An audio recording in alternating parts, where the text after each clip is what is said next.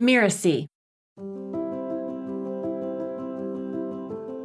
Sometimes I just try to make sure my clients are aware of the impact of those behaviors. You know, basically by simply saying, I'm here to create the best experience for you. But the way in which you're engaging with me right now is making it very difficult for me to be as generous as I want to be with my energy and my time. As a coach, you may have to face entitled clients who believe the world revolves around them, making it challenging to manage their unrealistic expectations. It's a skill every coach should possess to de escalate any situation effectively, but that's not all. As a coach, you must also keep your emotions in check when dealing with entitled clients' difficult behaviors.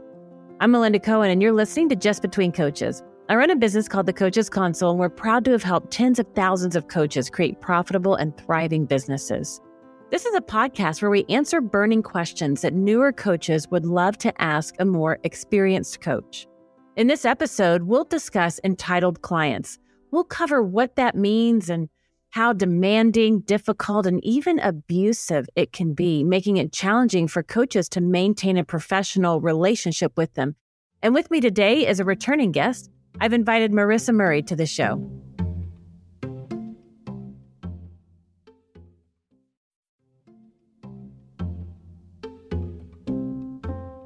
Marisa is a leadership development expert and the CEO of Leaderley International, an organization dedicated to helping executives become better leaders. She's the author of two Amazon bestselling leadership development books, Work Smart and Iterate. Welcome, Marisa. Thank you. Nice to be here.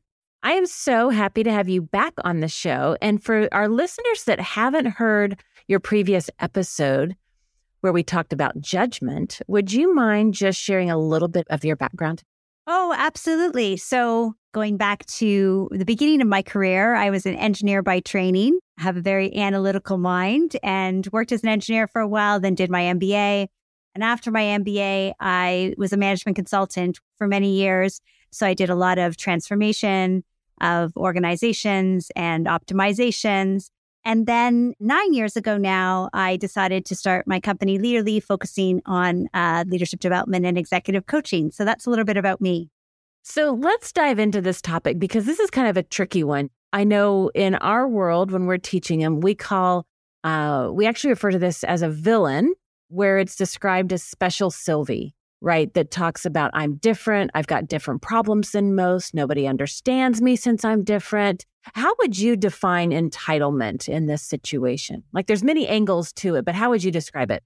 Yeah, you know, entitlement is one of what I call the sneakiest sabotage, sabotaging emotion. So there's kind of two. I'll just tell you both. Entitlement is very sneaky and shame is very sneaky. And when I mean sneaky, I mean they can kind of operate sort of underneath our consciousness and really keep us from fully engaging in our own lives. So entitlement is just that that attitude that things going to be bestowed on you without effort or that you deserve something or that you should have something or that something should be easier for you. It's actually a, a really yucky emotion because I actually think entitlement really kills joy. You know, it, it's like if you think about, uh, say, a birthday a little girl on her birthday or a little boy on his birthday and you give them a present and they're not completely happy with what they get and they and they just sort of throw it on the ground you know that they're entitled to sort of having a perfect birthday. It's that ugly characteristic where instead of just you know meeting the world where we're at engaging in the world and then feeling joyful for the things that we have uh, entitlement is just the absolute opposite of that it's an emotion, right? It's it's a sneaky emotion. It's all the coaches that we've worked with, right? We identify this as a villain. Not that it has to be a label that's always there. Because, like you said, a lot of times it's underneath our consciousness and people don't even realize that it's going on.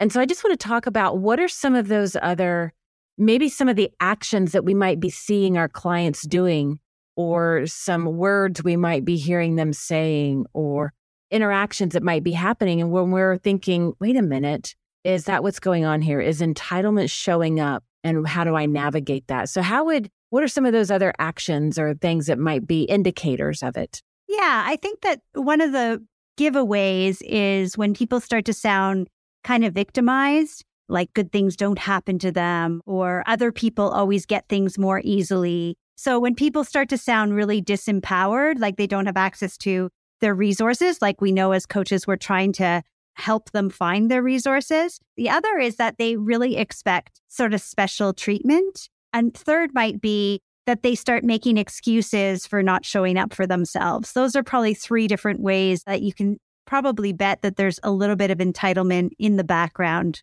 Yeah, one of the things that we hear is um yeah, buts.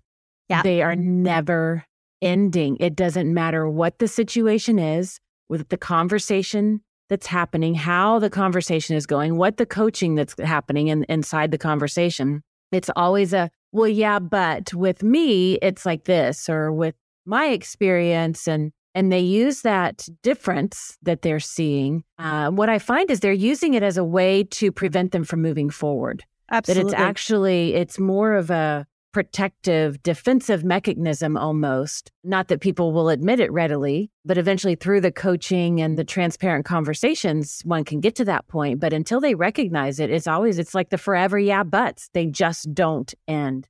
And another thing that i find is that it creates a sense of isolation. Mm-hmm. So i want to talk about that for a second. How is that serving people when they're being taken over by this or sabotaged by this entitlement kind of experience. Let's talk about isolation for a second. Sure. The studying I've been doing in, in neuroscience in particular, I'm always really interested in the brain's soothing mechanisms. There are certain activities that can happen in the brain to try self soothing. So, one of them is procrastination. I learned that procrastination is actually a soothing mechanism. Your brain is trying to help you avoid something that you think is hard. And I think isolation is also a self soothing mechanism, meaning the brain thinks that by being exposed to the world, you're getting upset or hurt in some way, and you need to kind of isolate. How it links to entitlement is that we start to separate ourselves from others because we feel alienated or hard done by in comparison to others. And so we kind of think we're special and we need to isolate ourselves. And it's really just because we're facing a challenge, right? It's kind of one of those things where we can either get empowered and energized and excited about the challenge, or we can really let that challenge seem like this burden that we shouldn't have to do and kind of want to crawl under the covers and hide. Now, from a coach's perspective, if we're working with clients, and we are noticing that pattern. I'll just call it the forever yeah buts, right? Those excuses. They're expecting that special treatment. Oh, well, I know this worked for everybody else that you've worked with, but my situation's different and therefore something else has to happen. When that's happening with our clients, how do we begin to even bring it up? I know when I've experienced, it's easy to spot. It's not as easy to actually address it. When do you know it's time to actually address that or not? Sometimes you hear it as early as in a fit meeting, you know, or just a, an introductory meeting. People are coming to coaching and they're not in the most empowered place, perhaps, right? And what I try to do is as soon as I hear it, I try to teach them a little bit about how the algorithm might be running in their brain. And what I mean by that is I try to remind them that our brain is kind of lazy. It takes up a lot of energy for the body. And so it's always trying to kind of energy optimize when people are feeling like they're overwhelmed from a challenge, um, it's kind of just their brain putting up a fight to learning something new, to trying something new, to exploring a different way to think about or do something. And so I kind of try to normalize it. I say, you know, I hear you. It sounds like it should be easier. But you know what? That's just your brain kind of kicking up its little bit of resistance around building a new neural pathway, which once you do, you're going to have a new skill set and you're going to be able to move towards your aspirations and goals that you've laid out, right? So trying to get them to sort of expect there's going to be a little bit about this kickback and to just see it as that as they start to actually make some really big differences and changes in their in their neural pathways of the mind. Once you bring it up, often you have to remind clients in a very gentle way when that pattern is still there. And and I want to bring out something that you said just a moment ago because I think it's so important. You bring this up often very early on in that initial conversation. Uh, I think you called it a fit conversation. Some people call it sample sessions, that discovery consultation, whatever it is, those early conversations. And just as a reminder that, you know, when we find our ideal clients, and they're ready to work with us, they're living on what I call Pain Island. They are immersed in their challenges. They are struggling. They're in the land of overwhelm. They are frustrated. They've often hit that enough is enough. That's a messy, yucky place where we meet our ideal clients. And so I find that I have to first and foremost have massive compassion and remember that they're in that land of hot mess, just funkiness, and they are not their best selves because of it. And we can't take it personally. We can't transfer that to us, but just hold that space of massive compassion for how hard that struggle is and how hard the overwhelm and the frustration is that they've been dealing with and approach it first from that perspective so that we can honor and acknowledge where they are and the courage that it's taken to even show up and have this conversation because the vast majority of the world isn't even willing to do that much. Absolutely. And I think the compassion is absolutely the key. One of the things that's really difficult is you can't uh, feed the monster. So if somebody is already feeling a little bit hard done by or a little bit victimized, if you begin to set a very harsh tone or try to call them on you know, what is an unhelpful thought pattern. But if you try to call it out, that's going to feed the monster because they're going to feel even more victimized and even more not seen and heard. So you do absolutely have to have a tremendous amount of compassion, but also see them as big people too. Like recognize that they have had sufficient empowerment to come to the table to have this discussion and try to unpack the beliefs that are probably a little bit false and need some updating. Are there things that coaches can do early on to help set appropriate boundaries with our clients, entitled or not, but especially with those that we begin to sense are entitled? What are some of those boundaries that we can put in place? Well, it's interesting because sometimes I think the analogy of a coach is always really helpful for setting some of these expectations. If you think about just asking somebody that has played sports in their time and ask them about their coach when they were young. Like, what did your coach do? You know, they gave you suggestions in terms of exercises to do. They put you in challenging situations. They told you how to do repetitive reps to build skill set. Sometimes you can get a client to kind of remember, say, an athletic experience and then make some really nice parallels between what your role of a coach is. You know, my role as a coach is to continually um, it's yes to energize you, yes to cheerlead you, but also to push you. I think what's important is that there's an expectation that that's what they're coming for and that they want that. And if they don't want that, then maybe they're not ready for coaching. Coaching works because they're in active engagement with the process. It doesn't work without them. I like to co create my experiences with my clients and constantly calibrate that with them around how are things progressing for them and what do they need more differently from me because you know we can turn the table around and sort of realize that we're all at risk of feeling entitled right even the coach we might feel entitled to have an easier client or entitled to have you know a more compliant client so we have to watch ourselves too and make sure that the relationship continues to be very very productive for the coachee and also um, able for the coach to do what they do best, which is to nudge them forward into into space where they haven't been before. Now, speaking of, you know, as the coach, like how can coaches manage their own emotions when this kind of client shows up? How do we handle it ourselves? Yeah, I can just think about a couple of situations where I really had to manage my expectation on the pacing of the client.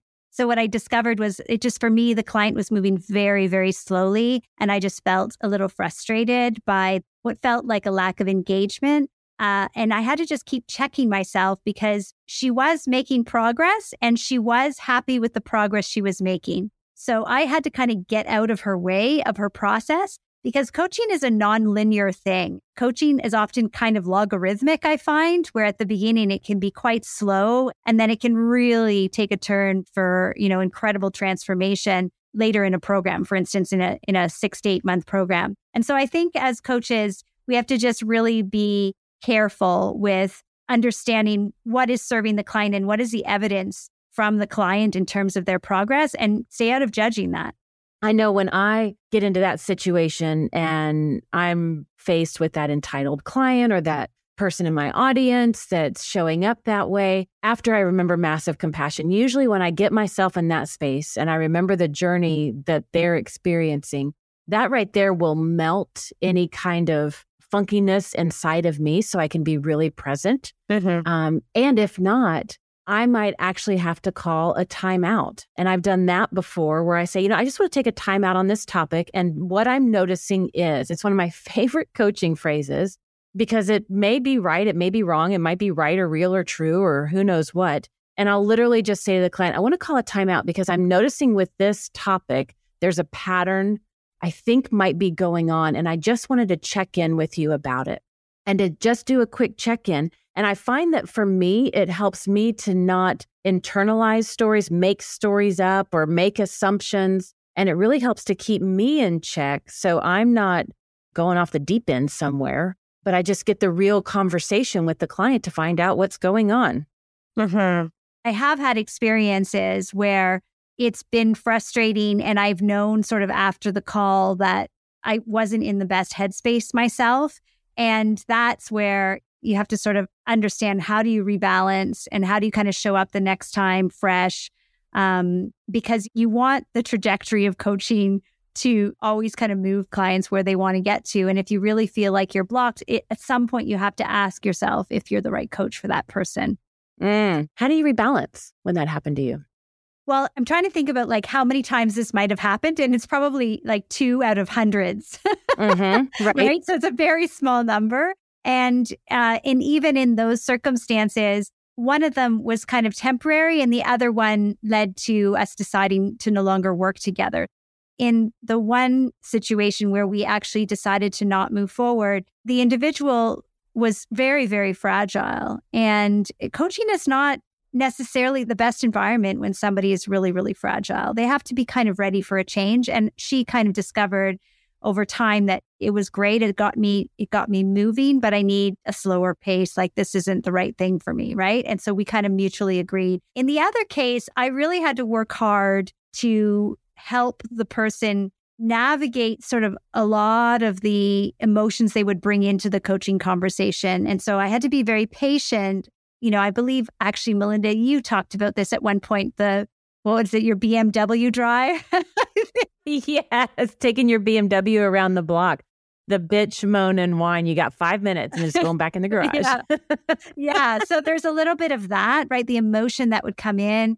And I had to realize that during that time, things that they were saying that sounded a lot like entitlement and sounded a lot like things that were probably what I would describe as very unhelpful beliefs I just had to let them get those out. And I had to kind of not listen or not hold them accountable to those words, right? Just in the same way that you can just kind of let somebody vent for a minute. And with this client, when we got into that rhythm of understanding, like, when am I venting and when is it the real me? That really helped me too, so that we could, we could, you know, increase the percentage that it was the whole and complete person in front of me, but allow a little bit of buffer room without me trying to address the comments that I knew were kind of unhelpful and maybe at some point should have been explored, but we just couldn't just keep dwelling on them. We just had to let some of them kind of lay low while we got some quick wins in other areas. Yeah, I love that. I know when it comes to situations like this or dealing with any kind of difficult client, whether it's entitlement or maybe just a difficult situation, or maybe you just didn't feel your best that day and you're like, I kind of feel a little off. Uh, I know even just a go outside, stand on my deck for two minutes, put my face to the sun, get a little bit of vitamin D, or maybe just a quick walk around my backyard. And then I'm like, okay, let's go back in. So it can be as something as simple as that to help rebalance. How do you show up next time as your best? Like you see that person's name on the calendar and you're like, oh my goodness, I've got another coaching call with them. Like, how do you make sure that doesn't happen? Yeah, that used to happen to me in the early days of my coaching practice and also in the early days of a new client. Because at the beginning, it's always a little bit dicey around how you're building rapport. And also, I was perhaps a little bit nervous about my abilities, right? When I first started. What I realized is that I've just had enough evidence points that I can never guess how a coaching conversation is going to go. Sometimes you go in and you think it's going to be delightful and it can be very challenging. And other times you think it can, it's going to be really challenging and the client shows up delightful, right? And so I kind of put myself out of the business of trying to predict how any coaching conversation was going to go. I focus very much on just being present for whatever comes and doing my absolute best to serve the client in that moment. Instead of when I'd see somebody's name and have that little thought around like, oh no, then I would be like, well, I'm not a fortune teller. Like I actually cannot see the future and I have no way of knowing how they're going to show up. And so I would just neutralize that with that thought. Now, I want to talk about something that's kind of a, a tricky piece to this because in the intro, uh, when I was talking about this episode, sometimes when we're working with entitled clients, and this can be entitled clients, it can be people in your audience, it can be, they may not be paying members of you yet, but it's still somebody that you're interacting with. And that entitlement or those heavier emotions, it can kind of tip over into being abusive, like verbal abuse, even emotional abuse. And so when that starts happening, like how do coaches navigate that? Well, when someone is behaving really poorly, we have an immediate reaction to be much less generous, right? In terms of what we're willing to offer them. And sometimes I just try to make sure my clients are aware of the impact of those behaviors. You know, basically by simply saying, I'm here to create the best experience for you but the way in which you're engaging with me right now is making it very difficult for me to be as generous as I want to be with my energy and my time. That is beautiful. Just trying to show them that it is not in their best interest to use tactics that actually will get them much less. Oftentimes, they may not like that. They don't like that response, but I find that they have to sort of ponder you know what do i really want here it's one of those questions of do i do i want to stand my ground or do i want to actually get something out of this yeah, there was a, a, phrase that I heard one time I'd rather get it right than be right. I think a lot of times coaches are afraid that they'll lose a client or that they'll have to drop a client. And I think that's okay. Like sometimes it's just not the right fit. It doesn't mean that they got one over on you or that you were too forceful for them or it doesn't mean anything about either one. It's just, it may just not be a good fit. And as a coach, we might have to be the ones that bring it up. I don't think we should jump to that conclusion too fast. I think there's an opportunity to navigate and work through the situation. But sometimes that is how we need to handle it. Maybe it's not a one on one private client situation. Maybe you're operating a group or you've got a community of people, and you not only have to protect that client, yourself, but also the community. And you've got to pay attention to all of those. So it, it's something to be mindful of to navigate that. Any other guidance on on when it begins to tip over to that verbal or emotional b- abuse? How do you begin to navigate it? Well, certainly with a group, it's really important because, you know, moods are contagious and it will have an impact on other people's experiences. And so you are as the facilitator of a beautiful experience for the group, it's your responsibility to do your best to navigate these situations. I just try really hard to remember that when people are behaving badly, they are on cortisol. And we all behave badly on cortisol. so, mm. and cortisol is contagious to your neighbor. So, if I can interrupt the pattern, very very early and very quickly or you know i've been known to just hear the hear the negativity and then make everybody stand up and do some deep breathing and then do a round of gratitudes or reaffirm our intentions or just trying to keep the energy level especially in a group in a really beautiful harmonious state and and kind of recommitting to that as often as we need to in a session so I think that is something that's really important to navigate. Now, if you have someone, of course, that's consistently showing up and you have an option of kind of deciding that somebody isn't a fit for the activity, you may suggest that that's not exactly the perfect environment at this point, that maybe they'd be better in a one-on-one setting or maybe this isn't, you know, the right group dynamic since they are so frustrated. I mean, oftentimes it's like I'm noticing that this isn't really a positive experience for you. And I want this to be a positive experience for you. So, what could we do more or differently? Or maybe this just isn't the right experience for you. You know, just making sure that you have an honest dialogue about it's not fun to be on cortisol. That's why I like to remind myself that, you know, if they're in an agitated state, it's not a fun way for them to be. They're like that. They want relief from that as much as I want them to have relief from that. And as a coach, it's our opportunity to put it into perspective, neutralize it, like you said earlier, and begin to change things with them through the dialogue. What advice would you give to coaches when they find themselves in this situation? Like for our listeners, a lot of them are newer coaches yep. in the early years. What's the advice you would give them? Well, I just go back to my early years. And I think that one of the things that was really difficult is you just want every client you can get your hands on in the early years. Uh-huh. Right?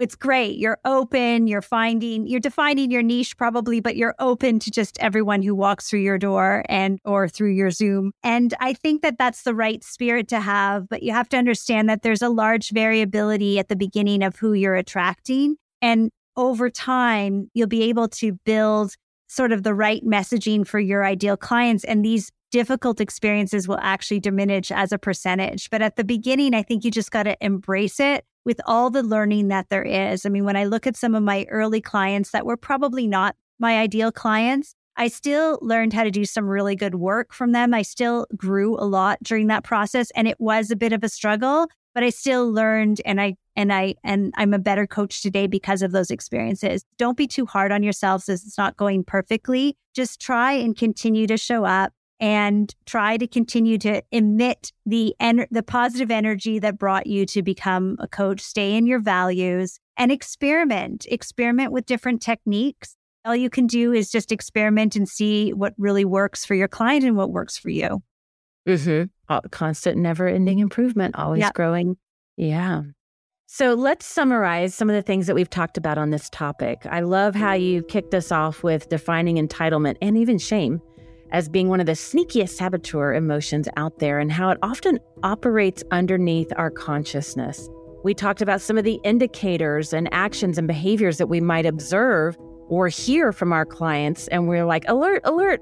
I think this might be going on. We talked about how they might sound victimized, how they expect special treatment, excuses show up a lot, the forever yeah, but we talked about how entitlement can create a sense of isolation as a defense mechanism or that self soothing mechanism.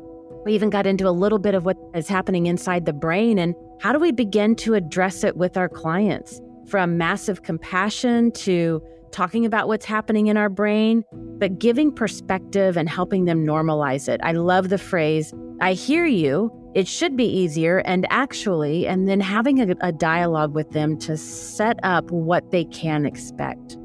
I love when you said you can't feed the monster, one of my favorite phrases from this, where, you know, if we set a harsh tone, oftentimes that's just going to help them feel more victimized and it's just going to perpetuate that. And we don't want to contribute to the behavior. We talked about how do we keep our own emotions in check and rebalance. And when you see their name on the calendar, how do you show up the next time as your best self and how to really navigate and manage a lot of emotions because it is messy when we work with clients. It's supposed to be. That's the journey of transformation that we're taking them on. We went through some tips when it kind of gets more into that abusive experience and how to handle that and some advice. Marisa, is there anything else that you want to share? Any parting words for our listeners? Just remember that every time we sort of expect something, it's hard to be delighted when we get it. so it's really nice to just work really hard to reduce our own entitlement because I think entitlement kills joy. So, as we all sort of embrace our clients, we work with them, we celebrate their successes, we celebrate our own growth as a coach. All of those things are just so much more beautiful and nurturing through joy rather than entitlement. Beautiful. Thank you for listening to this episode of Just Between Coaches. And also a big thank you to Marisa for this great conversation and coming back for another episode. And I encourage you to listen to her previous episode about judgment, where she says that judgment can be even more of an issue for coaches who have been practicing for a long time. You can find out more about her at www.leaderley.com. That's Leaderley, L E A D E R L E Y.com. Marisa, thank you so much for coming to the show. It's a pleasure. Thank you. I'm Melinda Cohen, and you've been listening to Just Between Coaches. Just Between Coaches is part of the Mirasee FM podcast network, which also includes such shows as Soul Savvy Business and Behind the Launch. Mishi Lance produced this episode. I wrote this episode together with her, and Cynthia Lamb is our supervising producer. Danny Iny is our executive producer, and post production was by Post Office Sound. If you want to listen to upcoming and previous great episodes on Just Between Coaches, please follow us on Spotify, on Apple Podcasts, or wherever you might be listening right now. And if you like the show, please leave us a star review. It's the best way to help us get these ideas to more people.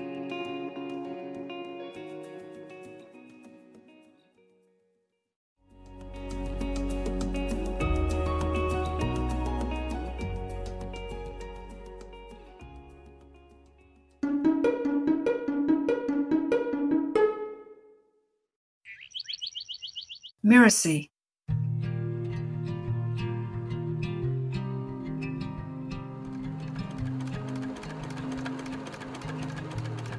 And so the tailor, having gathered together the beautiful scraps, began to sew. He stitched and he sewed, and he sewed and he stitched, and by the morning time, he had made himself a beautiful coat.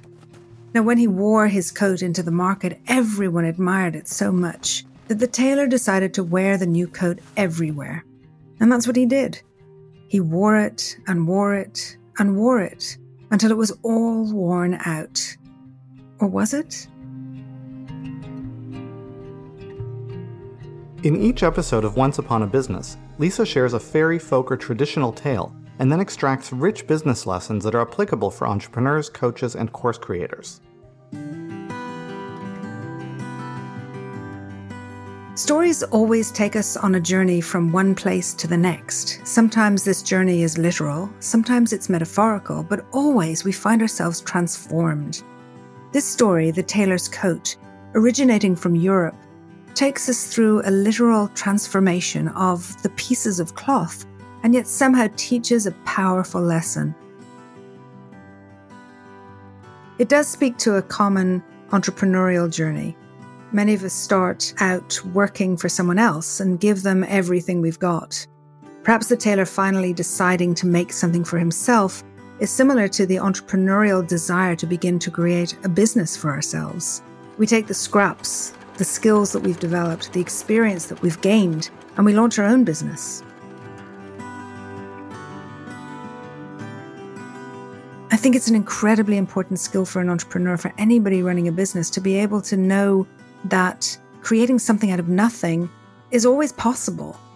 And it's often the way forward because it's out of the scraps of what's been done before. It's out of almost the missing pieces that are not quite there that we can actually bring our creativity and bring our determination and bring our vision to create something really wonderful, really brand new, and really beautiful. And then we can walk around the town with it. You know, we can be proud, we can step out, and we can wear it until it's almost worn out, but not quite.